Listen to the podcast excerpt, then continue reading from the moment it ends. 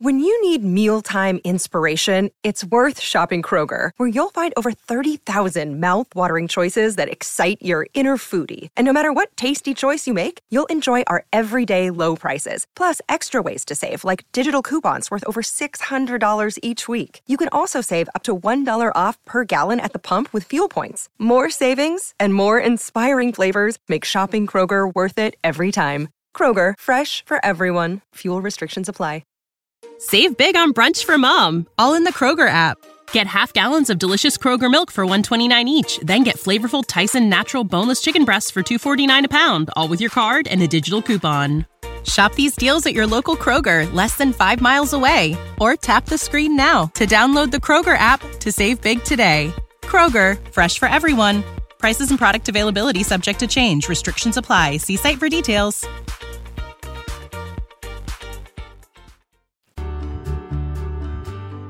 Welcome to the Your Village podcast, Parenting Beyond Discipline. Your Village is the most comprehensive site for evidence based parenting classes available on demand at yourvillageonline.com. Our 50 plus classes give parents the foundation, steps, and tools for creating strong, healthy relationships with their children, resulting in responsible, cooperative, happy, and successful children and families. My goal is to help parents support their children in finding and reaching their own unique potential. The podcast is a place to learn about all things parenting and get your questions answered. I'm your village founder and your host, Erin Royer. Hello, everyone. I hope you're having a nice holiday season. Hanukkah started super early again this year, and to be honest, I'm not a fan of not getting a breather after Thanksgiving. So, for those getting into Christmas season, you have some time to decorate and plan, so that is really good for you. So, as always, my updates first, and then we'll get to the question about a five year old who is proving to be difficult to discipline. So, first, I finally decided to start separating my personal Instagram account from the Your Village website podcast parenting account. So, the username I'm going to now use, that's actually been set up for years and I haven't put anything out there in a while. Well, I did start yesterday. The username is Your Village Online, so you can check that out. I'm gonna just post um, some of the videos, any updates, um, you know, quotes for parenting, things that come out of the podcast. All of that stuff will now be on the Your Village Online Instagram account. I'll post some stuff into the stories. So it'll all be parenting and business announcement related posts on that account. My other account, Iron Mom 2020 uh, will be my own personal journey and my life, family related, my kids, posts with my kids, that type of thing. Feel free to keep following me there or add me in there. I'm totally fine. I'm going to leave it open, but um, this way it can be completely separate. So people who just want the parenting stuff, just want to know about what's going on at your village or the podcast, um, you know, who I'm working with, what the, some of the changes are going on. I have some really big changes coming up I'm excited about, and some that are going to be, um, a little bit challenging, but um, but that's all about running your own business and exciting. So, um, I've started getting really organized with guests for the podcast. So I'll be announcing those on that um, on your village online account on Instagram. Also, I have a booking list of some amazing guests coming up who will share their expertise in some really important areas of parenting. Things like education, nannies and babysitters, hiring nannies and babysitters, extracurricular family time, talking to kids about sex, even from early ages managing the world of internet access and social media with our kids, even from those young ages. Boy, they can get into some stuff um, pretty early on if we're not proactive about that. So, these are great topics that I can't wait to share these experts and their knowledge with you. Lastly, I just want to share that every so often I take the time to read through the reviews of the podcast. And I actually should probably do this more often, but it's just one of those things that takes some time out. And I just get so busy with trying to keep everything else going, I forget. But I want to take under consideration any reviews that can help me make this podcast the best source of support and information that I can. So if you have feedback for improvement, I hope you'll actually write to us, send us an email at podcast at yourvillageonline.com to let us know that way instead for improvements. if you have a positive review, I would love for you to leave that on your listening platform of choice, whether that's Apple Podcasts, iTunes, Spotify, Google Podcasts, wherever you listen. Leave us a, a positive comment there. Um, so, one review I got felt that I spend too much time sharing about myself. And I can understand, especially new listeners. And this was actually a particular episode where I did share quite a bit of background information because I was talking about stressful parenting. And so I gave a lot of foundational information in that one particular podcast. But I understand, especially for new listeners, probably just want me to get to the topic, get to the question, see if they like my advice that I give, if that resonates with them, and if this is a podcast they want to listen to. However, I do sometimes spend a little time sharing because I feel like showing my human side as a person and as a mom is an important part of not just who I am, but I don't want to act like some unblemished mom whose kids are always perfect. You know, I personally feel like there are just too many people out there wearing masks, pretending, faking, hiding their own struggles. So afraid to be vulnerable, to be real, to be honest because they're afraid if they are seen as less than perfect or less than this expert, that then they can't be that expert in their chosen field and people will stop listening to them or taking their advice if they don't have these perfect kids or this perfect life.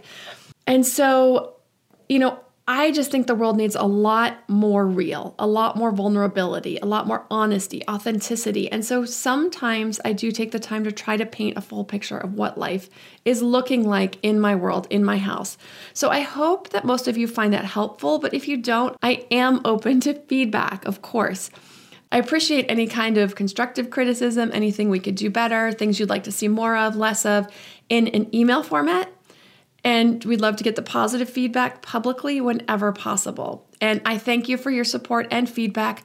However, it comes, it has been amazing building this community and having this great group of parents here um, listening to the podcast. And I hope that I'm offering the best support and help that I can for you. Okay, so today's question is another great question. I hope I'm saying her name right, Elizette. So she wrote in and she said, Hi, I've been having struggles with my five year old daughter who could possibly have ADHD. She is so hard to discipline. She constantly whines about everything. She will not follow directions, such as cleaning her room. She also never seems happy. She will complain if her dad got her the wrong color of shoes or didn't buy her a toy. She constantly talks back. If I tell her to get down from the couch because she will get hurt, she says no or will completely ignore me. I've tried taking away toys, her tablet, and even took away sleeping over at grandma's, but she seems to not care. She is also sometimes aggressive with her two year old sister. I've tried reading books about the complaining, whining, and talking back. We also took away any random surprises and only give her toys and such on her birthday or Christmas, or if she accomplished something great. She can also act like a three year old using a baby voice or throwing tantrums when she has to go to bed or does not get her way. Nothing seems to help. I do not know where to go from here. She is being evaluated by a pediatrician so that she can hopefully start counseling soon. Okay, so there's a lot of different areas in here to address and break down and take a look at the potential ADHD, the whining, the not following directions, the not listening, seemingly unhappy temperament, the complaining, ignoring, aggression, the baby voice, the tantrums, um, not getting her way, the trouble with bedtimes. There's just a lot of different stuff in here. Then on the parenting side, there's a lot of areas we could dig into here with the discipline, why it's not working, and the different consequences being used. And this actually would be a great scenario for coaching because there's so much going on here, so much to dig into. And these are the types of dynamics that parents come to me for coaching because there's so many moving pieces and it's best to go over everything and then start with a few key areas to focus on. And then once we get that working well, moving to the next thing and then the next thing and the next thing and getting everything all working in really good working order, getting this relationship turned around to where there's more of a positive feedback loop. But I'm going to make this episode kind of a mini coaching session, cover as much of this as I can. So I'm going to get started. Let's start with the ADHD. So I'd be curious to know what indicators Elizette is seeing exhibited that are indicating the assessment for ADHD because I'm not hearing anything in the email that points to ADHD that I can see. But it is very possible that mom just left that stuff out because she wants me to help with the behaviors and is only sharing that piece as an anecdote just so that that can help me understand what she's dealing with daily on that front and letting me know that they have seen indications and it is a possible contributing factor to this scenario. So, I'm going to quickly go over some signs of ADHD so that if you see these exhibited behaviors in your child that you can differentiate normal young childhood behavior from potential ADHD. So typically no professional will diagnose ADHD before the age of 5. A good professional will not do this unless it is so obvious because Almost all normal preschool behavior looks a lot like ADHD. Their inability to sit still for very long, moving from one task to the next quickly. They're quick to frustrate and anger. They don't have a lot of control over emotions. They tend to be very impulsive and react impulsively. So, a, a regular four year old looks a lot like ADHD just in general. So, we usually wait until they're at least five or six before we make a diagnosis. The other thing is that they need to have more than one environment. So, the child has to be in an educate, you know, in another environment. So in some type of educational program. You know, young kids, they are in preschool, but once they're five and some of those behaviors, those younger childhood behaviors start to dissipate, they become um, a little more disciplined. They can sit still a little longer. They can focus a little bit longer. Um, they can stand in line to some degree, keep their hands to themselves to some degree and and then we see how they're focusing in school as well as how they're doing at home then we've got two scenarios two areas where we can look to see um, if these behaviors are being exhibited. So, there's two types of ADHD. Well, actually, there's three types. There's the hyperactive type and the inattentive type. And then there's also the combined type, which means it's both types together. So you can have hyperactive, you can have inattentive, or you can have both. Hyperactive type is the kind where the child or adult has a very difficult time standing still for too long. Children who literally quote unquote get out of line. They can't stand in line, they touch their peers or the things on the way from homeroom to lunch or the way to the gym. No amount of Braden, I said not to touch that, will change their behavior. They just can't help it. They just have to touch things, they just have to move. They're very impulsive. This is the hyperactive type.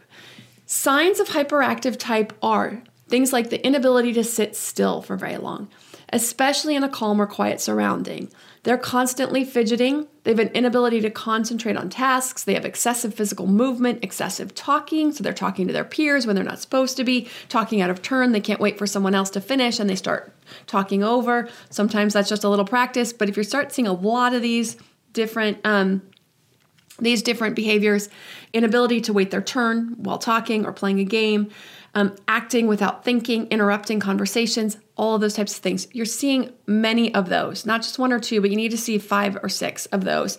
That is a sign of hyperactive type. For inattentive type, this is where they just have trouble paying attention. They have a short attention span. Uh, they're easily distracted. They have trouble staying on task with their work. They make careless mistakes. They rush through things. So, schoolwork. Uh, they appear forgetful. They lose things. They're unable to stick with tasks that are tedious or time consuming that especially if they're not interested. If there's something they're interested in sometimes kids that are inattentive can stay focused. Um, my son can do this very well if it's something he's really into.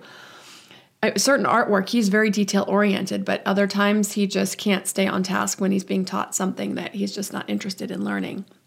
Their inability to listen or carry out instructions you could say something, ask them. Now, a lot of kids do this. So that's why you want to see more than one of these because a lot of kids, you'll tell them something goes in one ear and out the other. But if you're seeing that and it's very pronounced in addition to these other things, so you'll tell them something to do and and it's very obvious that they just totally didn't get in there at all. Constantly changing activities or tasks, moving from one thing to the other, because their mind can't stay focused on one task for very long. Also, they have dif- difficulty with organizing, organizing tasks, organizing their things. They're just the forgetful piece that all plays in together. So Inattentive type though is not the a lot of movement where they can't stand still or they can't stop touching their peers or talking out of turn. That is so that's different. So if you see both of these, then you've got both types. Or potentially you have both types. You want to get a, a really proper diagnosis. So these symptoms must be pervasive. So, like I shared earlier, they must span environments. Whatever environment the child environments that the child is in, school, home, and then if applicable, any other areas, after school care, extracurricular activities, grandma's house. If a child is struggling in one environment only, they're well behaved at home, but and they can sit and read or they can play for long periods or play quietly, they can concentrate on art or other tasks. They're only struggling at school, likely not ADHD. Likely there's something in the environment that needs to be addressed. And it may be the learning styles. That class on learning styles on my website actually is excellent for this to learn about learning styles because there's some kids who just really can't focus at school and it has more to do with the learning style that they're not they don't learn auditorily, they learn in other ways. So that's a really great class if you're seeing something like this. The same thing goes for the child is focused at school, they're finishing tasks, they're listening, they're following directions, they're standing in line, they're polite, they're not incessantly moving or talking out of turn, but you're seeing a lot of misbehaviors at home. There's likely something in the home environment that needs to be addressed. If you're seeing the issues I listed in two or more environments, then it's always a good idea to get a further assessment so you know if you need to get further support for yourself and for your child. The next area I'm going to focus on is temperament and then some discipline strategies to help turn the behavior around these misbehaviors.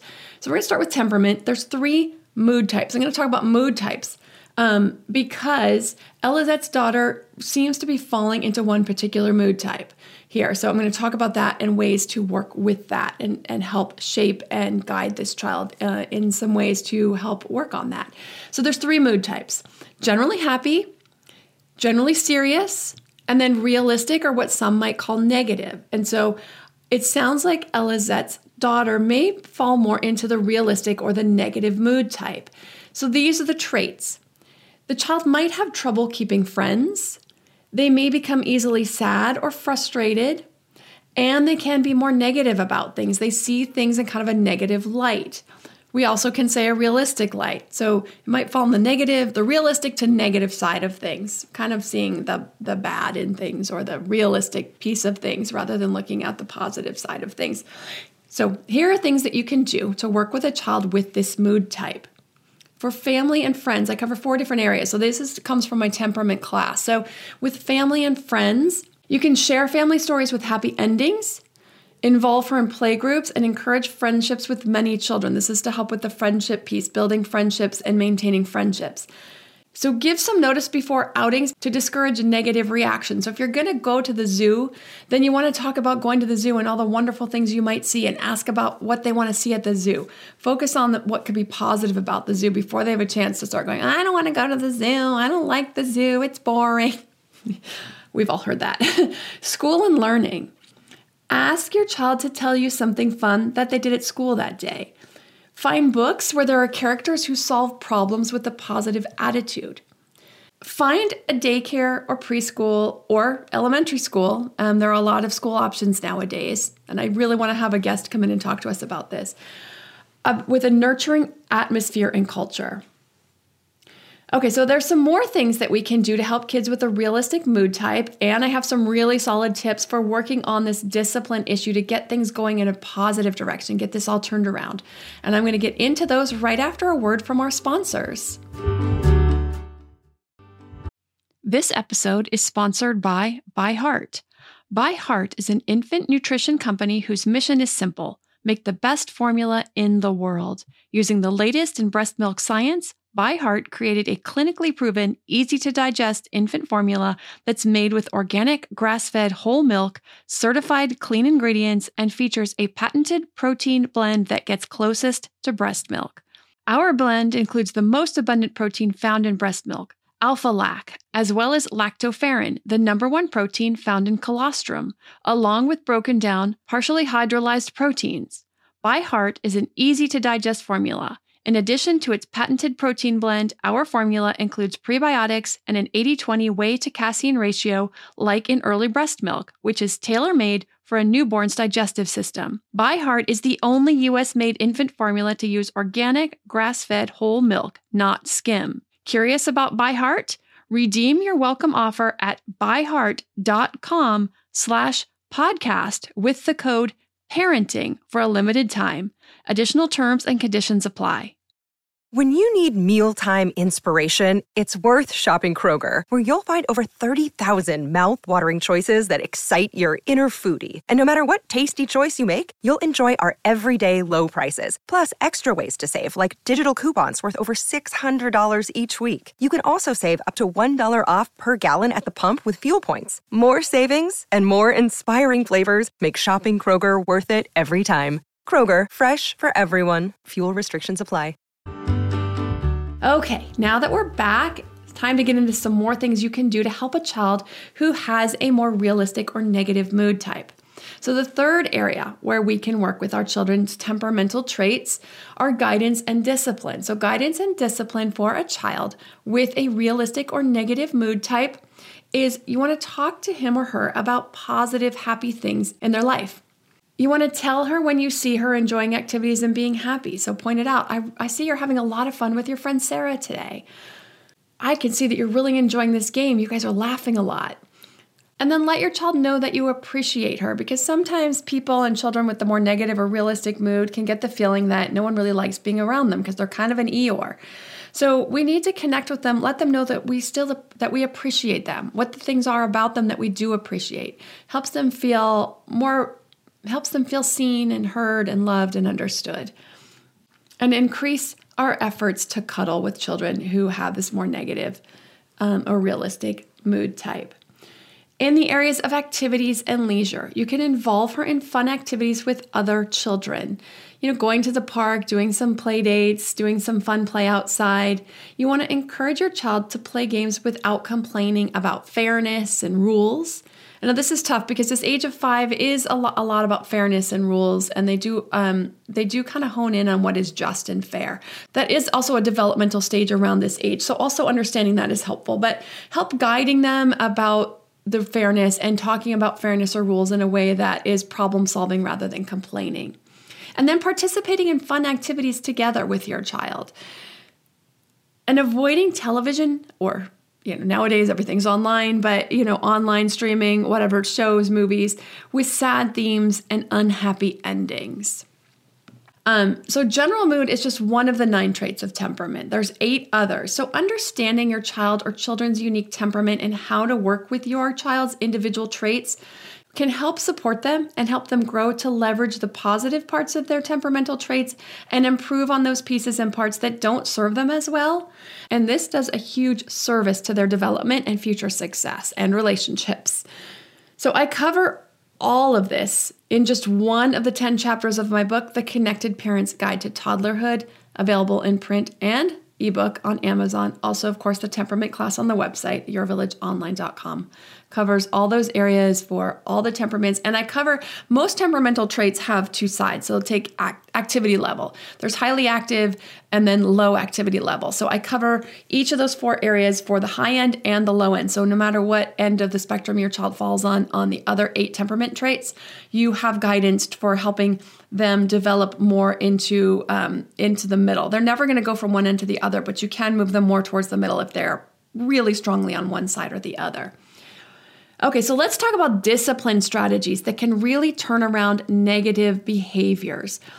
So, I think it was just last week when I discussed positive and negative reinforcements and positive and negative punishments, what the differences are between each of those, and the most effective ones out of those four in shaping behavior. So if you haven't heard that episode, it is a great one that covers these basic foundational principles of psychology and motivating and or demotivating behavior. So motivating positive behaviors and demotivating the negative behaviors and how you want to use those for each of those scenarios to motivate positive behavior and demotivate the negative behavior and not get it mixed up because we often do. Um, because positive reinforcement is the most effective means of not only shaping behavior, but also for building and maintaining strong connections and relationships. So, this creates a positive feedback loop, which is what we want to get into. We want a positive behavior, positive feedback, positive behavior, positive feedback. It, it creates this positive feedback loop, so they will do more positive behaviors. And because when you have a connected relationship, there's more respect, there's more connection, that also means there's more influence over behavior. So our positive feedback means more to our child when we have this positive connection. So it just is, it's a really great feedback loop um, habit to get into with our kids because it just continues to spiral upwards rather than downwards. So, this means getting kids to listen when we let them know what we need from them, what we need them to do something. It just gets easier and easier. So, anytime, but especially when we're seeing negative feedback loops, children misbehaving, parents responding in ways that will often bring more negative behaviors, which I also talked about in last week's episode, because it's very often that we actually think that we're doing things that should be decreasing a negative behavior, but in actual in actuality, we're actually increasing that very behavior that we're trying to diminish with certain ways that we're interacting. And so I talk about that and how um, that is very common in um, parenting. So we want to get this turned around into a positive direction. So we need to switch this around quickly. And we want to start doing this by focusing on the positive.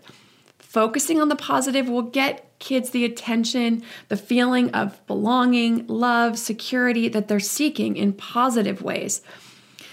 It then motivates them to participate in these behaviors more. And so it naturally decreases the negative behaviors as a side effect. It's a beautiful side effect.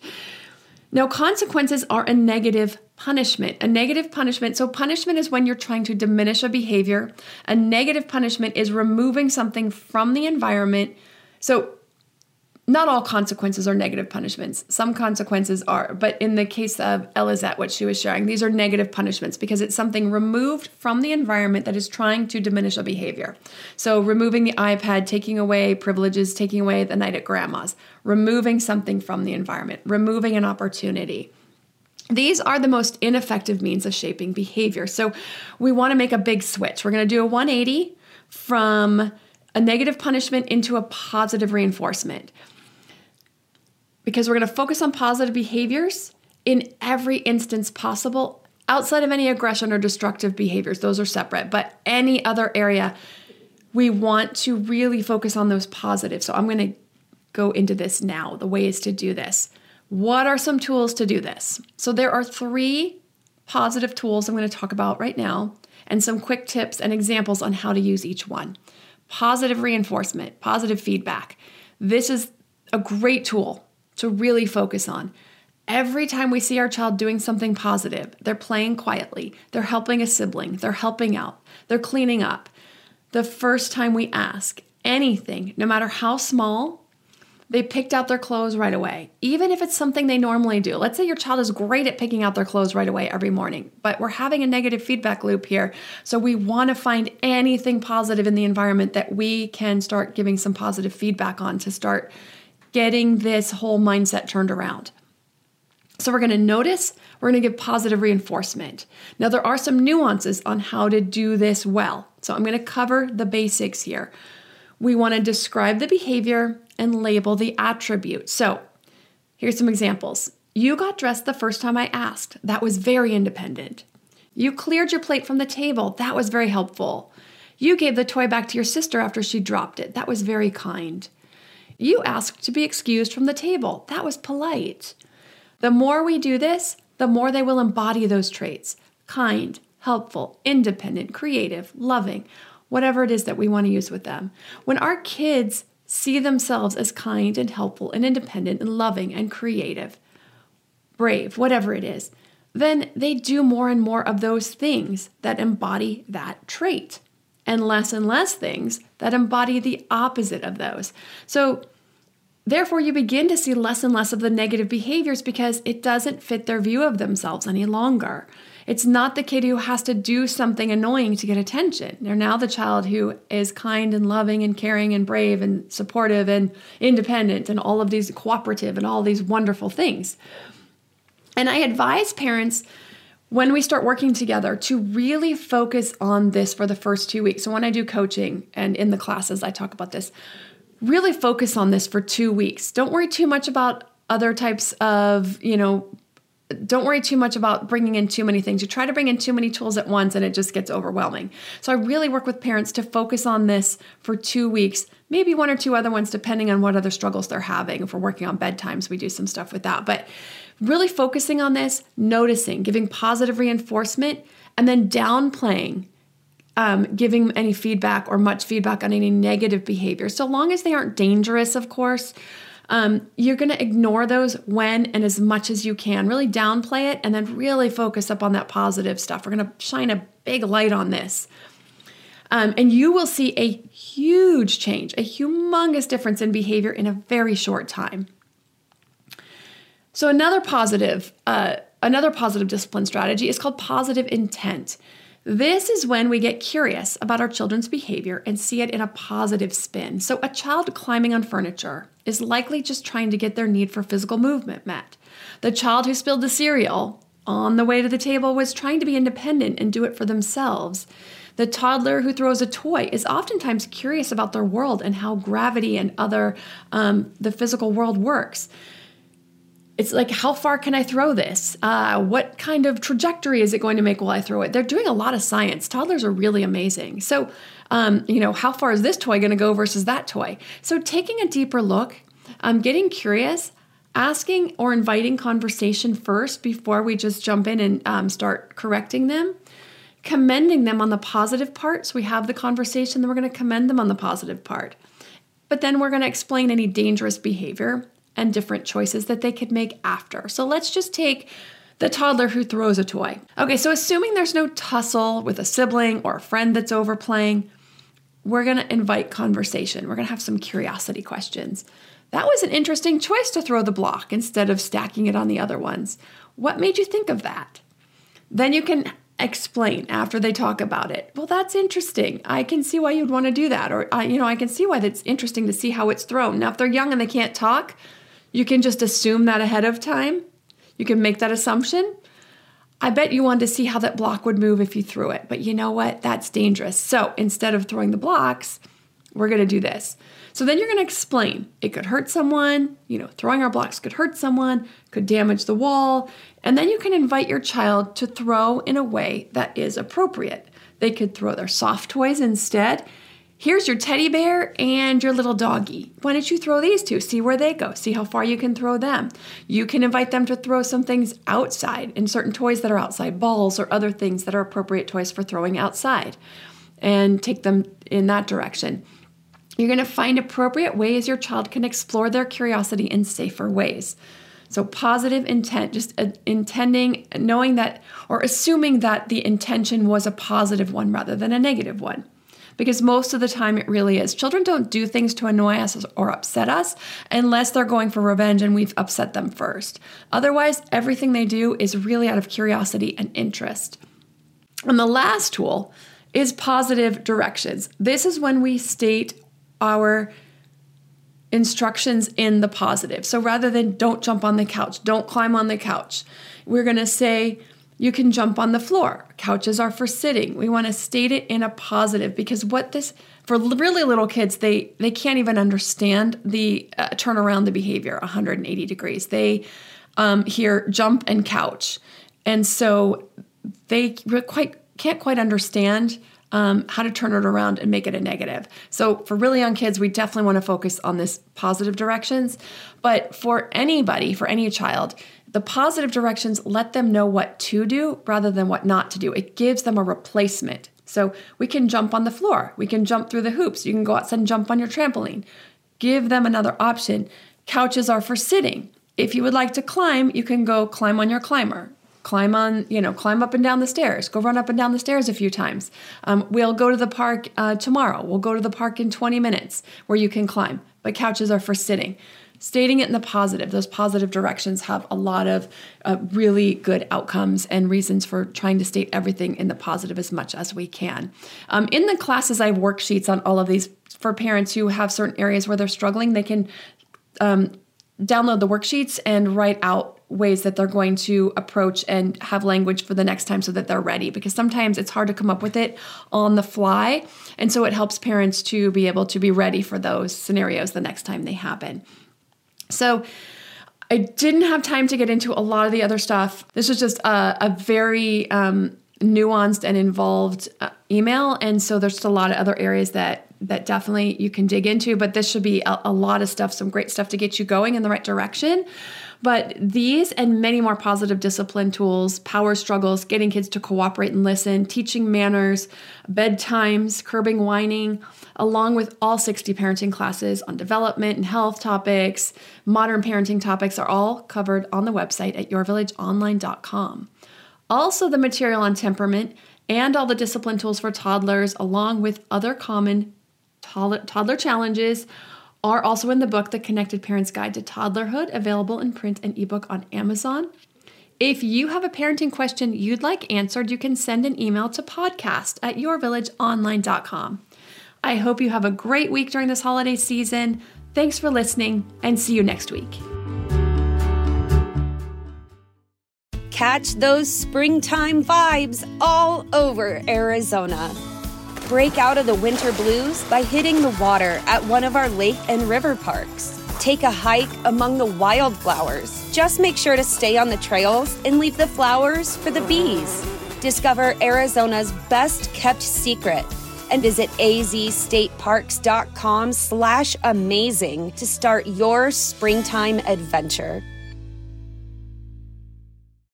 When you need mealtime inspiration, it's worth shopping Kroger, where you'll find over 30,000 mouthwatering choices that excite your inner foodie. And no matter what tasty choice you make, you'll enjoy our everyday low prices, plus extra ways to save, like digital coupons worth over $600 each week. You can also save up to $1 off per gallon at the pump with fuel points. More savings and more inspiring flavors make shopping Kroger worth it every time. Kroger, fresh for everyone. Fuel restrictions apply.